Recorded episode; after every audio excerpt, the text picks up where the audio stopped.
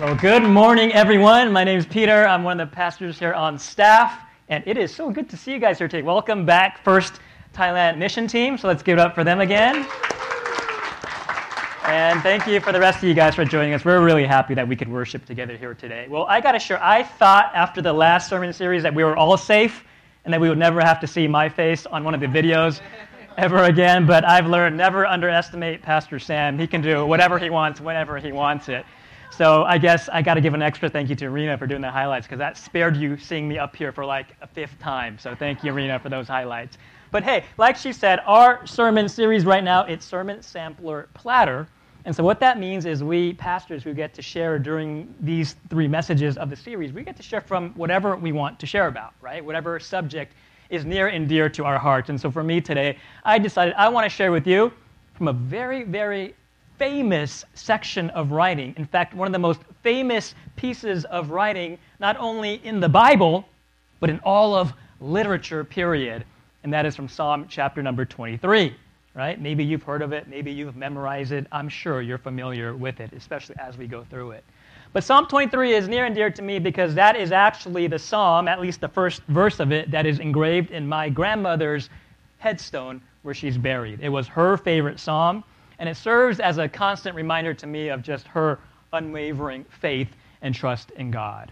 And so this is not only the favorite psalm of her, but maybe the favorite psalm of some of you or some of your loved ones. And so it's not a surprise that it would be etched in gravestones and tombstones, that we hear this at funerals and memorials. But here's the thing this psalm is not intended to be a psalm for the dead, it's very much intended to be a psalm for those of us who are alive and living. And so this is what we'll do.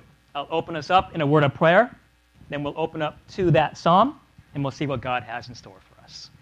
Lord God, thank you for this time that we have to gather here in your house, in this place, to worship and to hear your word.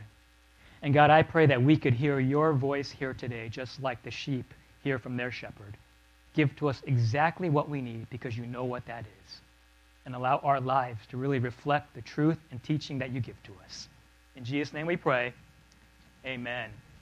Well, a couple of months ago, our very own Jerry Lee, who's sitting in the second row with a camera as he is every single week, gave my son Dawson this. What is this? Shark. It's a shark. It's a squishy foam toy kind of a thing. And Jerry's always doing stuff like that, right? He's finding ways to make my son happy and put a smile on his face. He's giving him multiple little trash cans and garbage trucks because my son just loves that kind of stuff and he's given him all sorts of goodies. Well, on this particular week, he gave him this squishy shark toy. Now, here's the thing. Here's the cool thing about this shark thing is it's not really supposed to be a kid's toy. Now, Dawson uses it like a toy, which is fine. He takes it into the bathtub with him every single night. He loves this thing. But it's not originally a kid's toy. What it is is actually, well, two things. Number one, it's a, a stress reliever.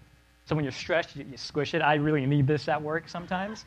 But number two, it's a promotional marketing item for a business, for a particular company, or for like a, a profession.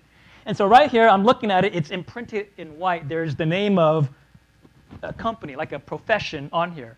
Do you guys know what that is? This shark toy? Who said that? That was amazing. Yes. So, no offense to any attorneys in the house, because I know we have at least a couple, but right here is the name of a law firm because, you know, lawyers are sharks, or so they say. But what that goes to show is something very, very interesting. We as people, we love doing that. We love to describe people as animals, right? When we want to say what someone is like, rather than coming up with a bunch of descriptions, we just say they're this animal or they're like this animal quality. And more than likely, the person who is listening will know exactly what you're talking about. So, for example, maybe you've said something like this Oh, he's a eager beaver. She's a scaredy cat. He's a busy bee. Or I felt like a fish out of water. Maybe you might describe someone as a wolf in sheep's clothing. They can't be trusted. Right? Maybe someone is like a deer in the headlights or a cold hearted snake. Some of you guys are early birds. Other you guys are night owls. Someone might be described as a cunning fox, stubborn as a mule, or just one word, either a weasel or a rat. Guys can be dogs, and girls are called chicks. And a certain kind of Asian parent we call a tiger mom. Some of you guys might have had one. Some of you guys are one, and that's okay. we still love you, or your kids do, I assure you. But we love doing this, right? We have all sorts of animal terminology and metaphors in our vernacular and in our lexicon. In fact, did you know that I had like this animal nickname too when I was younger? When I was in high school, freshman year, there was this guy in my PE class. He called me an animal name. You know what he called me? He called me Penguin. Now, why, why was I Penguin? It wasn't because I wore black and white clothes. It wasn't because I was like muscular and swam really fast.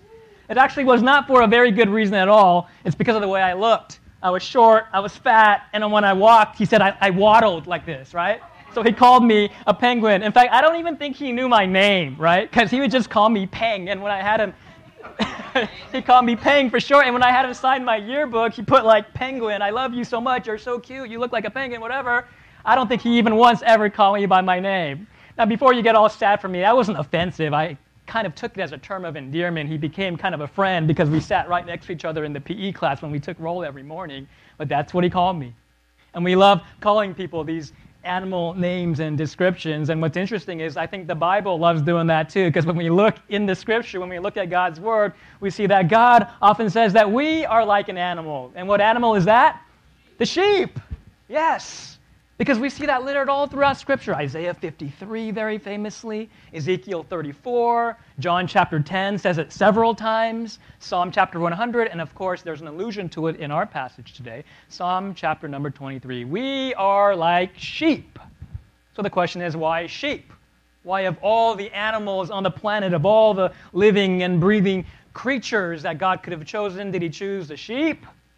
Well, if you're looking for some motivational pick me up, esteem boosting, empowering message. It's not going to happen today, at least not at this part of the sermon. Because much like my penguin nickname, God chose the sheep not because of the good qualities that, ate, that they embody, right? So it's not because he thought we were cute and cuddly and innocent and useful for our wool or whatever. It's not the positive things that that means, but it's actually the negative things. Because you see, the sheep, and some of you guys might know this, is a very dumb animal. They're defenseless, they're dependent, they're dumb. And you just look at the sheep, and that kind of becomes very obvious to you. They were not bestowed with many gifts, to put it nicely. They don't have many tools in their tool belt, so to speak. So, a sheep, there's no sharp claws, no big teeth, no armored shell on its back, no big tail they can whip around to hit their enemies. So, they're defenseless. They can't fend for themselves, they're very vulnerable. But more importantly than that, like I said, they're dumb animals. I mean, they are very famously dumb. They have no sense of direction, no depth perception. They wander off all the time, they get lost.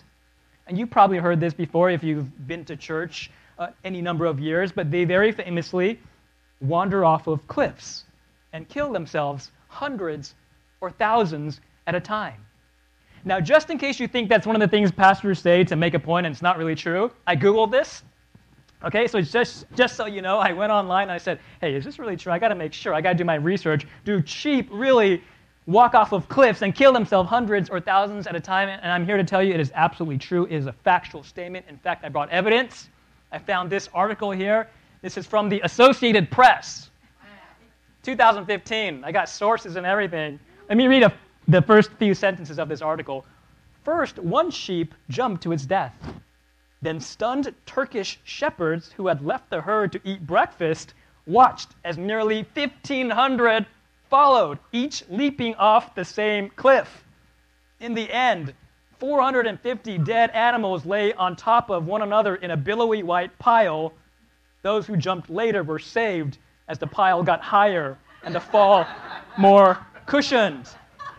And so this is truth, right? Right there in the Associated Press. Sheep are truly dumb animals, and yet that's the animal that the Bible says we are like. But before I crush your self esteem even more and make you even more depressed, I actually have very good news. Because, yes, the Bible says that we are sheep, but what else does it say? It says God is a shepherd. And that, in fact, is the greater, more important point of Psalm chapter number three. It's not to tell us how bad we are, it's to tell us how great God is. It's not meant to bring us down by highlighting our negativity. It's to lift us up by highlighting God's positivity. It's a psalm of encouragement and not discouragement. So, what I want to do with you for the rest of this morning, I want to look at how that is true. I want to see the reason why God is like a shepherd to us, the way in which he takes care of us. And specifically, I want to share one way. Now, in full disclosure, there are many ways that God is like a shepherd. And if you read through Psalm 23, there are at least three ways in that verse alone or in that chapter alone that God tells us He takes care of us. But the title of the series is Sermon Sampler Platter. So I'm just going to give you a sampling. I'm just giving you a taste, and also so that our Thailand mission team members who are battling jet lag do not fall asleep. We're only going to talk about one of those three things here today. You can thank me later. But if at the end of this sermon you're just feeling like it's so incomplete, I'm just hungry to know more about why God is like a shepherd, Pastor Sam comes back next week. You can ask him to preach again, and I'm sure he'd be more than happy to oblige and teach through every single thing that's written in that verse. But from me, you're getting one, and that's it. All right? So, how is God like a shepherd? In what way does he take care of us? Well, according to Psalm 23, God is like a shepherd because he provides for all of our needs. He gives to us everything that is necessary, all of our essentials, all of the things that we need in order to live. He makes sure that nothing is lacking. God is like a shepherd because he provides for our needs. And we see that emerge in the very first two verses of this psalm. So why don't we read that together? Psalm 23, verses 1 and 2. The Lord is my shepherd. I lack nothing. He makes me lie down in green pastures. He leads me beside quiet waters. Amen. And so the two very famous verses of Psalm The Lord is my shepherd, David declares. How so? In what way? Well, he leads me into green pastures. And David provides for us this very important, this very powerful image of green pastures. Now, what are green pastures? Well, it's obvious. It's, it's grass, it's plants, shrubs. Essentially, it's the things that sheep eat, it's their food. And then he follows that up by saying, The Lord leads me to the quiet waters. And that's the drink, the beverage, the, the nourishment, the refreshment that they need. So, all of these basic necessities the food, the drink who is it that gives it? The shepherd, the Lord, God. So David says in verses 1 and 2 God is like a shepherd because he gives to me everything that I need. Amen? Amen. At this point, some of you guys are just kind of like nodding your heads and rolling your eyes a little bit, and you're thinking, you know, I thought the kid venture guy preached last week because I don't know why we're hearing another children's sermon this week. Because that's a very basic thing to say, right? I mean, this is something probably you were taught years and years, and some of you guys, like a lot of years ago when you were kids in your children's ministry that God gives you what you need. God is our provider. And so I know that what I'm saying here today is not any kind of new or profound or revolutionary truth. I understand that. But I still think it's important for us to go over this idea because I think even for some of the most experienced and mature Christians, there can be a little bit of confusion of what exactly the Bible is promising to us when it says God will give to us everything that we need. And I think specifically there can be some confusion at times with what a need is with what a want is. Because sometimes they're very much related. Sometimes it's a fuzzy line, there's some overlap there. And they can involve the exact same thing. So, for example, we all need money, right? I mean, literally, we need money. You can't pay rent with vegetables. You can't go to the store and trade in beaver pellets and woven baskets to get something at Target. They're not going to accept that form of payment. You literally need money. You got to pay taxes with money. So it's a necessity, but we want riches. We want a fortune. We want wealth. Those are different things. Similar, related, but different. We need a car because you got to get to work and drop your kids off at school, but we want that car that everyone in the neighborhood has been getting lately. We need a home. We need shelter over our heads, but we want that home in that city, in that community that I saw on Redfin or Zillow or wherever you go right? We want that, but we need this. They're similar, but a little bit different. And even in non tangible things, we need friendship, community, relationships, right? We need those things. It's important, but we want popularity, prestige, and, and power. And so the idea here God promises to give us what we need, but how much of it? Enough to go from a need to a want or just a needs? What's the answer here? Well, some Christians believe that it's actually both. God gives us the needs and the wants. That's the promise here. And sometimes that is true. But is that a guarantee that that's what God is going to do for us every time? Because I said there's some Christians, some teachers, some pastors, very famous ones, very well known ones with big mega churches who have New York Times best-selling books who will tell you that God guarantees to give to you not just the needs, but to give to you those needs abundantly, lavishly, luxuriously, that you'll have all the desires of your heart if you have enough faith. And related to that, if you give enough money to the church, God will bless back to you more than what you will know what to do with.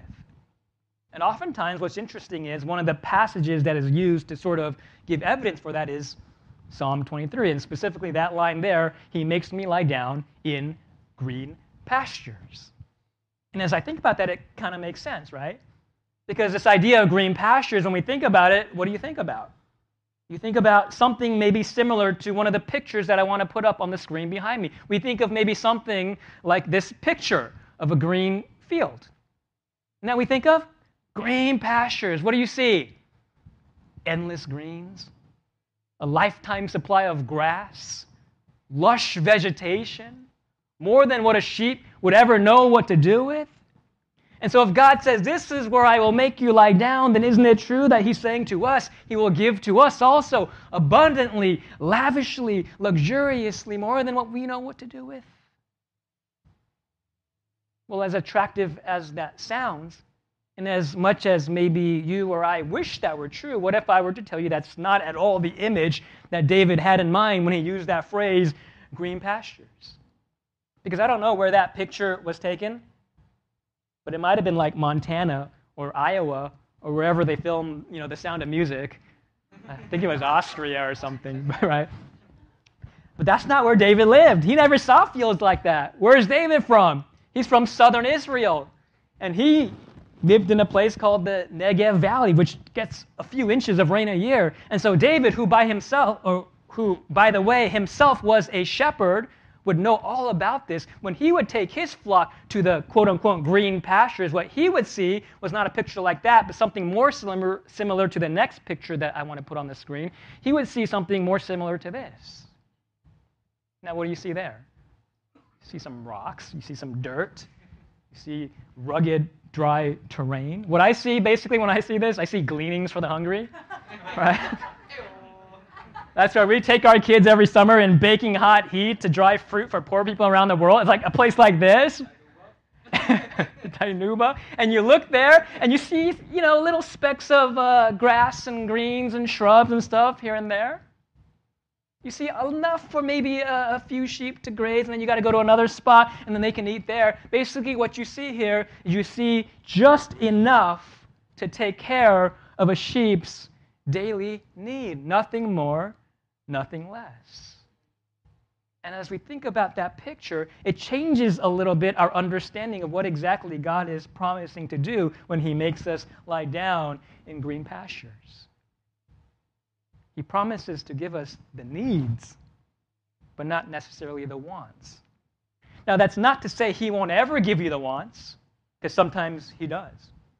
It's not to say that we can't do that, because God invites us to ask for whatever we desire. He beckons us, He desires for us to ask. It's just simply to say, we might not get it, because that's not what God promises. He simply says, I will give you what you need. And is that not what Jesus himself teaches us as well when he teaches us how to pray the Lord's Prayer? Because it's that famous third line, right? The first thing that we are to ask for give us this day what? Our daily bread. Amen. That's what Jesus teaches us when we pray. Ask for what you need today. Don't ask for a Costco membership so you can go to the bulk store, get like those four packs of bread, have what you need for today, and then store the rest in the freezer for like three months because you have more than what to do with. Right? He doesn't say ask for a, one of those passes at Vegas that give you access to five buffets that within 24 hour period you can go to wherever you want, whenever you want, right? So you can stuff yourself with filet mignon, crab legs, and those little fruit tarts with the whipped cream on it that look really pretty. That's not what he says. I mean, we wish that's what he said, but he said, no, my daily bread. Give me a slice. maybe two, whatever it is that I need to make a sandwich for that meal. And then tomorrow, come back again and ask. Trust in God daily. Rely on God daily. Depend upon Him each day, and that's what He will give you. And so, what does that look like in our lives? What does that mean for you and me here today? Well, what are your needs? What are the things that you need, and how will God give that to you? Maybe for some of us, it's finances. Maybe you own like a, a business, and things have been a little bit tough economy hasn't been great for you and for your industry. Maybe your monthly numbers are a little bit down. Maybe the balance in the business bank account isn't quite where it needs to be to meet that minimum threshold that you have to have to, to pay the bills, to make payroll, to give yourself a paycheck so then you can go home and take care of your family. And things are tough. So you need some finances. So you come to God and you pray daily God, give me what I need. And what will He do?